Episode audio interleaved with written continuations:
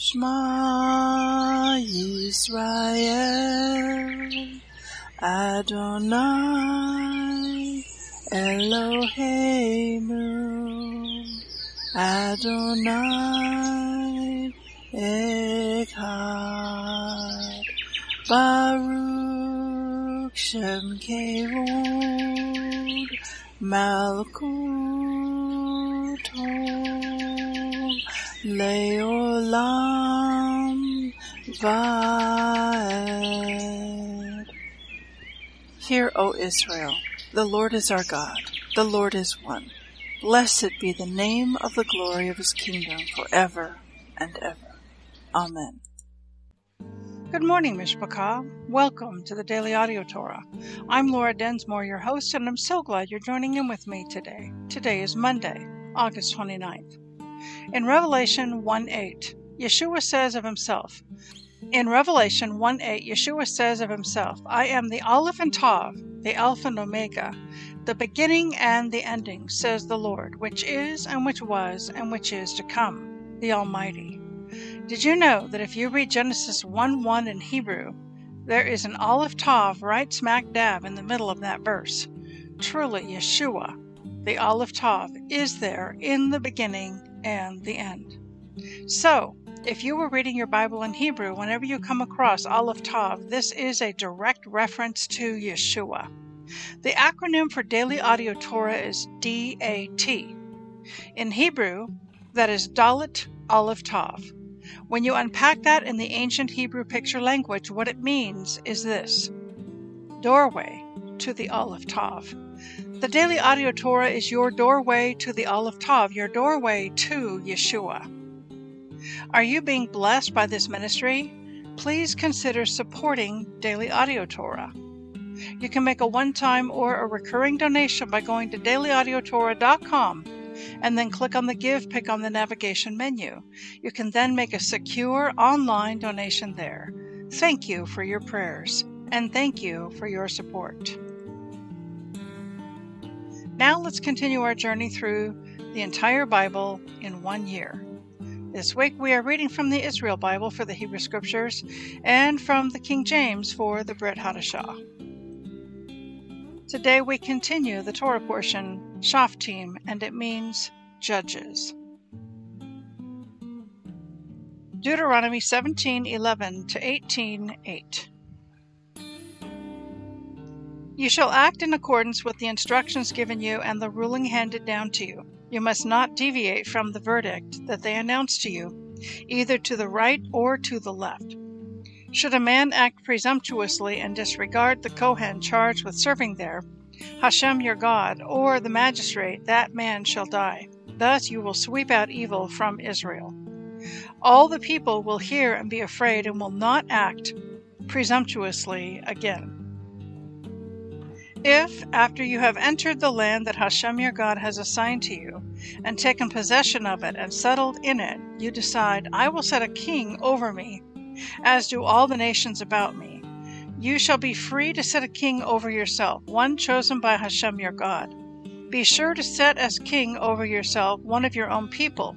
You must not set a foreigner over you, one who is not your kinsman. Moreover, he shall not keep many horses or send people back to Egypt to add to his horses, since Hashem has warned you. You must not go back that way again. And he shall not have many wives, lest his heart go astray, nor shall he amass silver and, be, and gold to excess. When he is seated on his royal throne, he shall have a copy of this teaching written for him on a scroll by the Levitical Kohanim let remain with him, and let him read in, in it all his life, so that he may learn to revere Hashem his God, to observe faithfully every word of this teaching, as well as these laws. Thus, he will not act haughtily toward his fellows or deviate from the instruction to the right or to the left, to the end that he and his descendants may reign long in the midst of Israel. The Levitical Kohanim, the whole tribe of Levi, shall have no territorial portion with Israel. They shall live only off Hashem's offerings by fire as their portion. and shall have no portion among their brother tribes. Hashem is their portion, as he promised them. This then shall be the Kohanim's due from the people. Everyone who offers a sacrifice, whether an ox or a sheep, must give the shoulder, the cheeks, and the stomach to the Kohen. You shall also give him the first fruits of your new grain and wine and oil, and the first shearing of your sheep. For Hashem your God has chosen him and his descendants out of all your tribes to be in attendance for service in the name of Hashem for all time. If a Levite would go, from any of the settlements throughout Israel where he has been residing to the place that Hashem has chosen, he may do so whenever he pleases. He may serve in the name of Hashem his God like all his fellow Leviim who are there in attendance before Hashem. They shall receive equal shares of the dues without regard to personal gifts or patrimonies. Job 31 1 to 33 33. I have covenanted with my eyes not to gaze on a maiden. What fate is decreed by Hashem above? What lot by Shaddai in the heights? Calamity is surely for the iniquitous, misfortune for the worker of mischief. Surely he observes my ways, takes account of my every step. Have I walked with worthless men, or my feet hurried to deceit? Let him weigh me on the scale of righteousness. Let Hashem ascertain my integrity. If my feet have strayed from their course, my heart followed after my eyes, and a stain sullied my hands, may I sow, but another reap. May the growth of my field be uprooted. If my heart was ravished by the wife of my neighbor, and I lay in wait at his door, may my wife grind for another, may others kneel over her. For that would have been debauchery, a criminal offense a fire burning down to Abaddon, consuming the roots of all my increase. Did I ever brush aside the case of my servants, man or maid, when they made a complaint against me? What then should I do when Hashem arises, when he calls me to account? What should I answer him? Did not he who made me in my mother's belly make him? Did not one form us both in the womb? Did I deny the poor their needs, or let a widow pine away by eating my food alone, the fatherless not eating of it also? Why, from my youth he grew up with me as though I were his father. Since I left my mother's womb, I was her guide. I never saw an unclad wretch, a needy man without clothing, whose loins did not bless me as he warmed himself with the shearings of my sheep. If I raise my hand against the fatherless, looking to my supporters in the gate, may my arm drop off my shoulder, my forearm break off at the elbow. For I am in dread of Hashem's sent calamity. I cannot bear his threat. Did I put my reliance on gold, or regard fine gold as my bulwark? Did I rejoice in my great wealth, in having attained plenty? If ever I saw the light shining, the moon on its course in full glory, and I secretly succumbed and my hand touched my mouth in a kiss, that too would have been a criminal offense, for I would have denied Hashem above. Did I rejoice over my enemy's misfortune? Did I thrill because evil befell him? I never let my mouth sin by wishing his death in a curse. Indeed, the men of my clan said we would consume his flesh insatiably. No sojourner spent the night in the open. I opened my doors to the road. Did I hide my transgressions like Adam and bury my wrongdoing in my bosom, that I should now fear the great multitude, and am shattered by the contempt of families, so that I can keep silent and do not step outdoors? Oh, that I had someone to give me a hearing! Oh, that Shaddai would reply to my writ, or my accuser draw up a true bill. I would carry it on my shoulder, tie it around me for a wreath. I would give him an account of my steps, and offer it as to a commander. If my land cries out against me, its furrows weep together. If I had eaten its produce without payment, and made its rightful owners despair, may nettles grow there instead of wheat instead of barley, stinkweed. The words of Job are at an end. These three men ceased replying to Job, for he considered himself right. Then Elihu, son of Barachel the Buzite of the family of Ram, was angry, angry at Job, because he thought himself right against Hashem. He was angry as well at his three friends because they found no reply, but merely condemned Job. Elihu waited out Job's speech, for they were all older than he. But when Elihu saw that the three men had nothing to reply, he was angry. Then Elihu son of Barachel the Buzite said in reply, I have but few years, while you are old. Therefore I was too awestruck and fearful to hold forth among you. I thought, Let age speak, let advanced years declare wise things. But truly, it is the Spirit in men, the breath of Shaddai, that gives them understanding. It is not the aged who are wise, the elders who understand how to judge. Therefore I say, Listen to me, I too would hold forth. Here I have waited out your speeches, I have given ear to your insights, while you probed the issues. But as I attended to you, I saw that none of you could argue with Job or offer replies to his statements. I fear you will say, We have found the wise course. Hashem will defeat him, not man. He did not set out his case against me, nor shall I use your reasons to reply to him.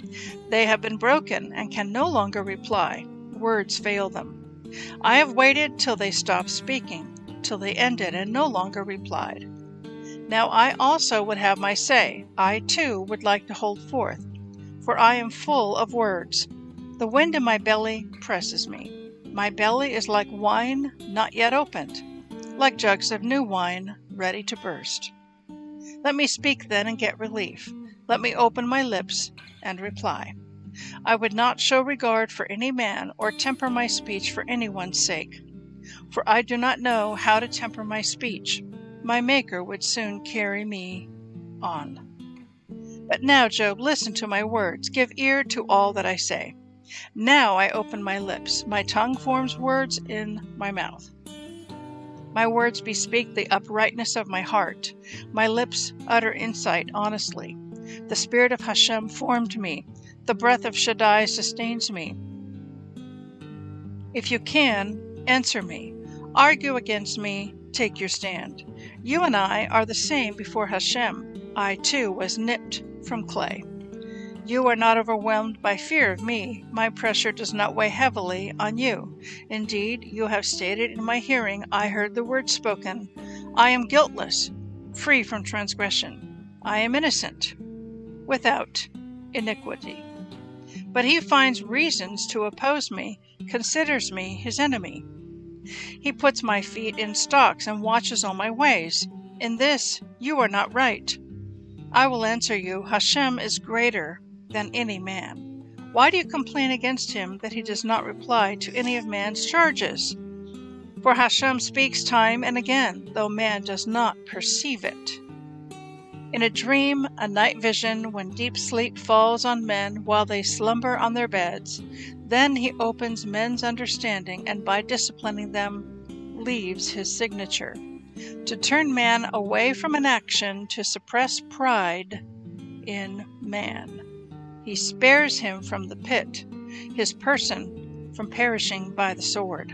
He is reproved by pains on his bed, and the trembling in his bones is constant. He detests food. Fine food is repulsive to him. His flesh wastes away till it cannot be seen, and his bones are rubbed away till they are invisible. He comes close to the pit. His life verges on death. If he has a representative, one advocate against a thousand to declare the man's uprightness, then he has mercy on him and decrees, Redeem him from descending to the pit. For I have obtained his ransom. Let his flesh be healthier than in his youth. Let him return to his younger days.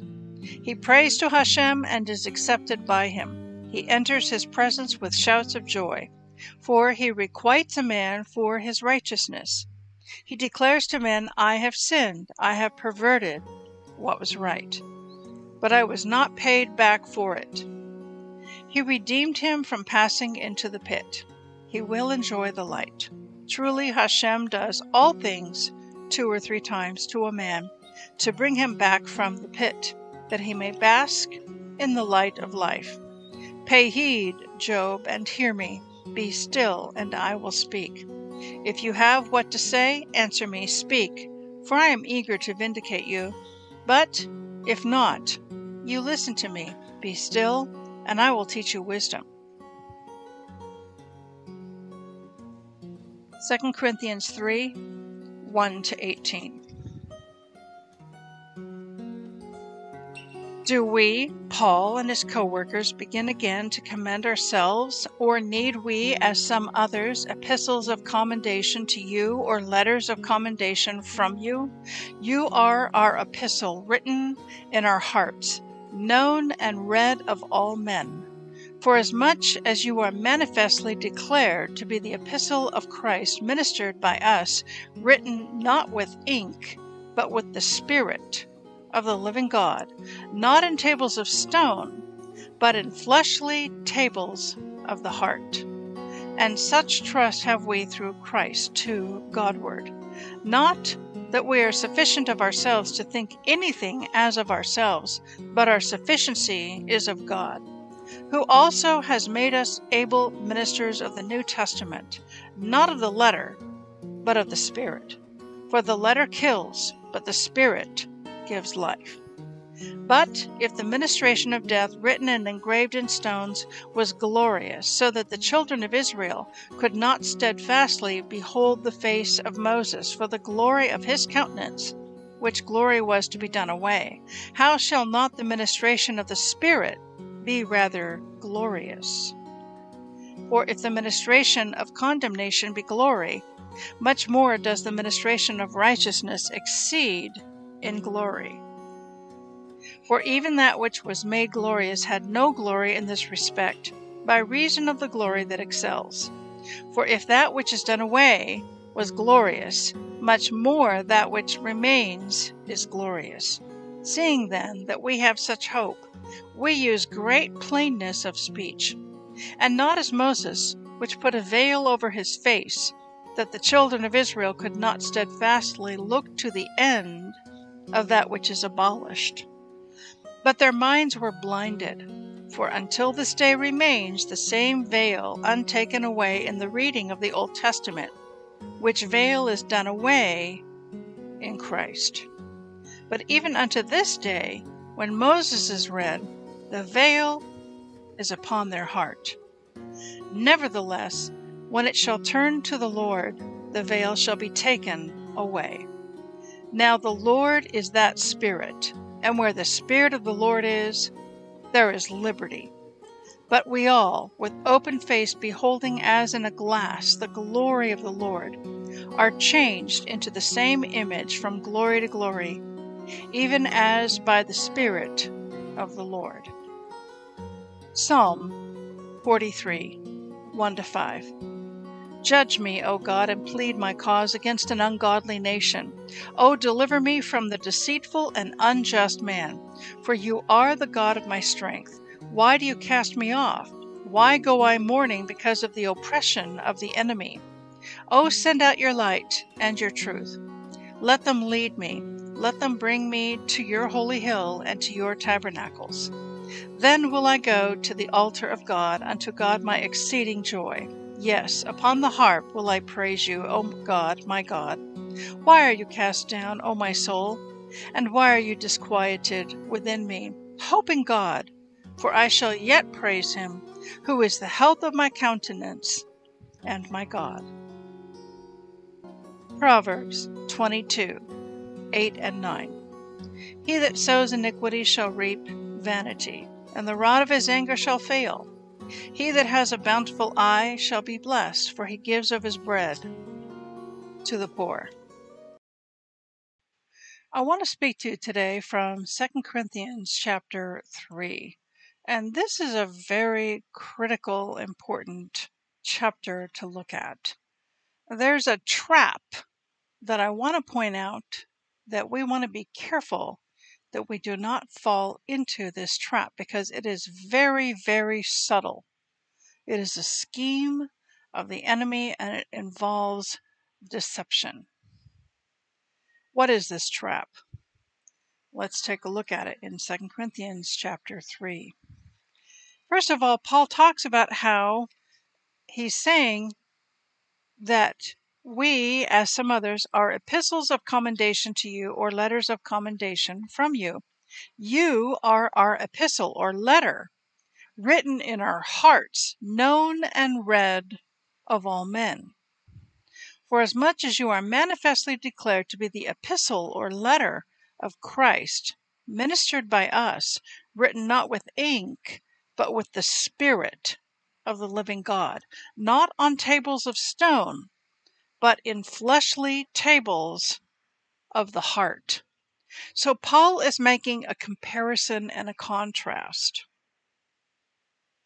That the original Torah, the Ten Commandments, was given to us through Moses at Mount Sinai on two tablets of stone. But those two tablets of stone were an indication of the condition of their hearts. Their hearts were stony hearts, and they could not receive the Torah. They immediately fell into idolatry and built a golden calf image to worship. And so what Paul is saying is that it's important that that the living spirit of God is within us in our heart so that the word the scriptures, Yeshua himself, is written in our hearts so that by our conduct and our life, people can see Yeshua. Let me put this another way. Think of a math equation like 1 plus 1 equals 2. Here's the math equation Yeshua plus, and then fill in the blank, equals my salvation or my righteousness my redemption. You can fill in the blank with anything, and whatever it is that you fill it in is an idol. Yeshua plus nothing equals my salvation. Yeshua plus nothing equals my righteousness. Yeshua plus nothing equals my redemption. But we fill in that blank. We have idols of the heart. And sometimes what can happen is we can fill in that blank with works of the law, works of the Torah. And that somehow we begin to dr- slowly, over time, we drift away from Yeshua, who is the head. He is our all in all. He is everything. He is our salvation. He is the Torah made flesh. We drift from Him and relationship with Him and hearing His still small quiet voice and being led by the Holy Spirit, and instead we drift into works of the law. And the Torah does not save us. The Torah does not give us our righteousness. The Torah, the law, was our tutor to lead us to Christ. The Torah, the law, was the mirror that we looked into to see our sin. The Torah shows us our sin, but it doesn't take it away. Only Yeshua can take it away. And so, another verse let's take a look at is verse 6 He also has made us able ministers of the New Testament, not of the letter but of the Spirit. For the letter kills, but the Spirit gives life. So we are to follow the Torah by the power of the indwelling Holy Spirit. We are to be led by the Spirit and not by the letter of the law. Let me frame it another way.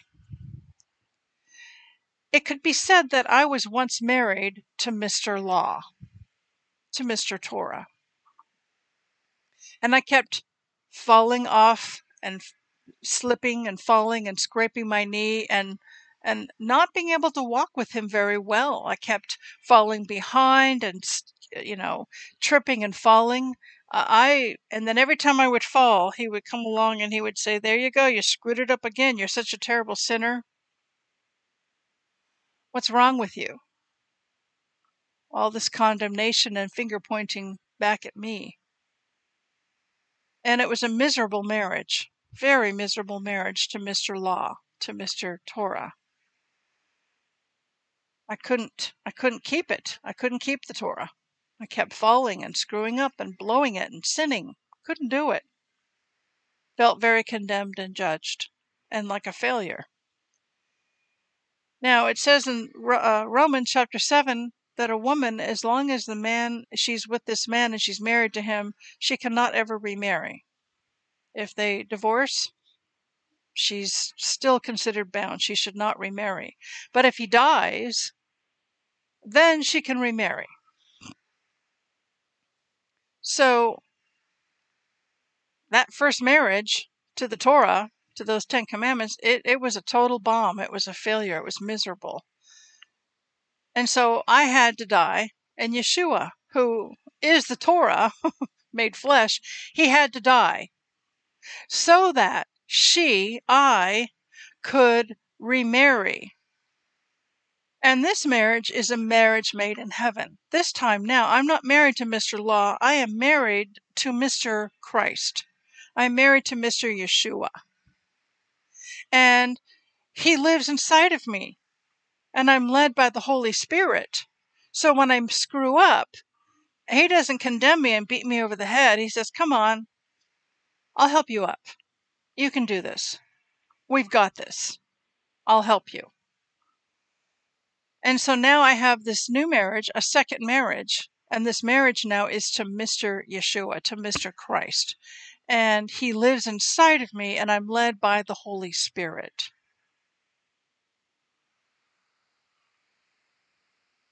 So we need to be careful that having begun in the Spirit by being born again, that we don't go back to walking in the flesh and trying to please God by doing works of the flesh and being religious and trying to follow the law in the power of our own strength, of our own flesh, to please God because we're going to fall and we're going to fail. We have to continue in the Spirit. Let's look at this again in 2 Corinthians chapter 3, verse 14. Well, let's start in verse 13. And not as Moses, which put a veil over his face, that the children of Israel could not steadfastly look to the end of that which is abolished. But their minds were blinded. For until this day remains the same veil untaken away in the reading of the Old Testament, which veil is done away in Christ.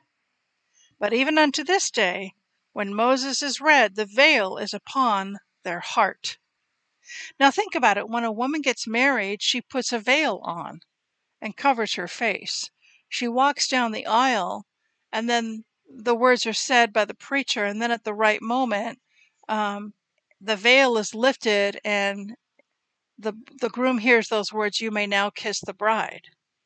And so when we come into intimate relationship with Yeshua, whether for the very first time at that born again moment of experience or renewing our love relationship, returning to our first love, then you may kiss the bride and the veil is lifted and he can once again kiss us and we can see him in the spirit face to face, and the veil is lifted.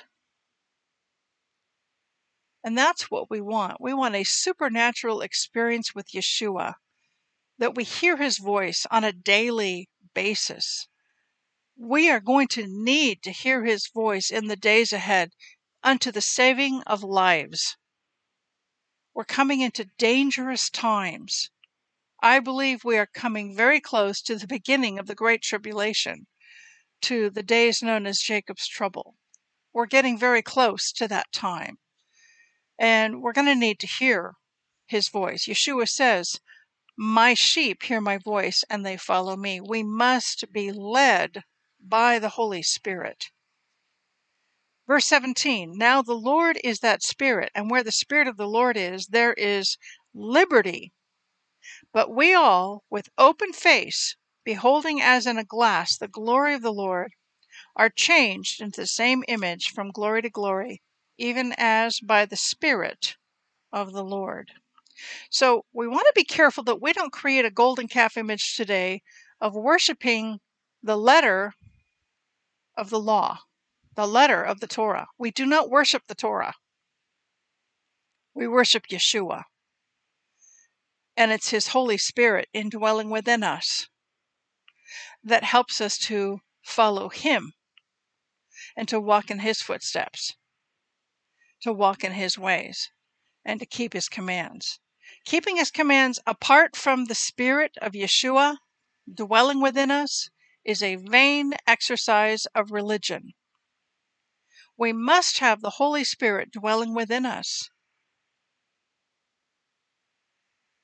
So, Heavenly Father, we pray right now that if there has been any idolatry in our hearts of idolizing the letter of the law, the letter of the Torah, of walking in the flesh and following after the Torah by the by our own strength, we repent of that, Father, today. We repent.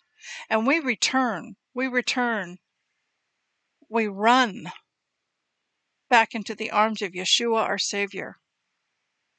We turn to the Holy Spirit, who can empower us to live a holy life, to lay hands and the sick are healed, to see amazing answers to prayer, to have that living, dynamic, powerful relationship with you, Yeshua. We crave that. We desire that. We desperately need that.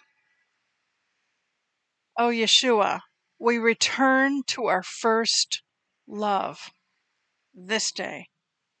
May we fall in love with you all over again. May we be born again again and make all things new within us. Fill us to overflowing with your spirit, with your presence, with your love, with your joy, with your peace.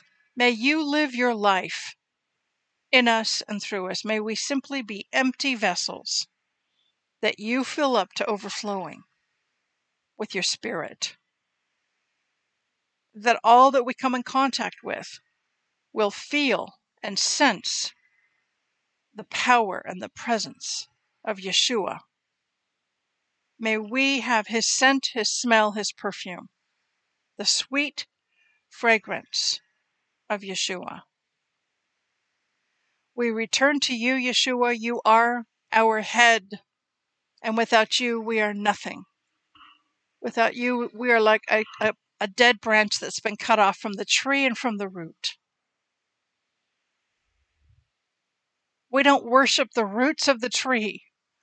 We worship you, Yeshua. You are everything to us. You are the all sufficient one. We love you. We bless you and we praise you. In Yeshua's name, Amen.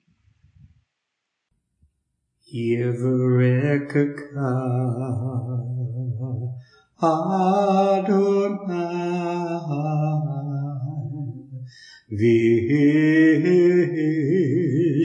Mareka Yair Adonai Panavilaka Vikuneka Isa Adonai Panav Ileka Vayasem Leka Leka Shalom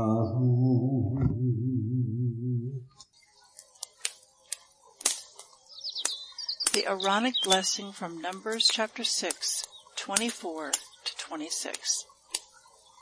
Adonai bless you and keep you. Adonai make his face to shine upon you and be gracious to you.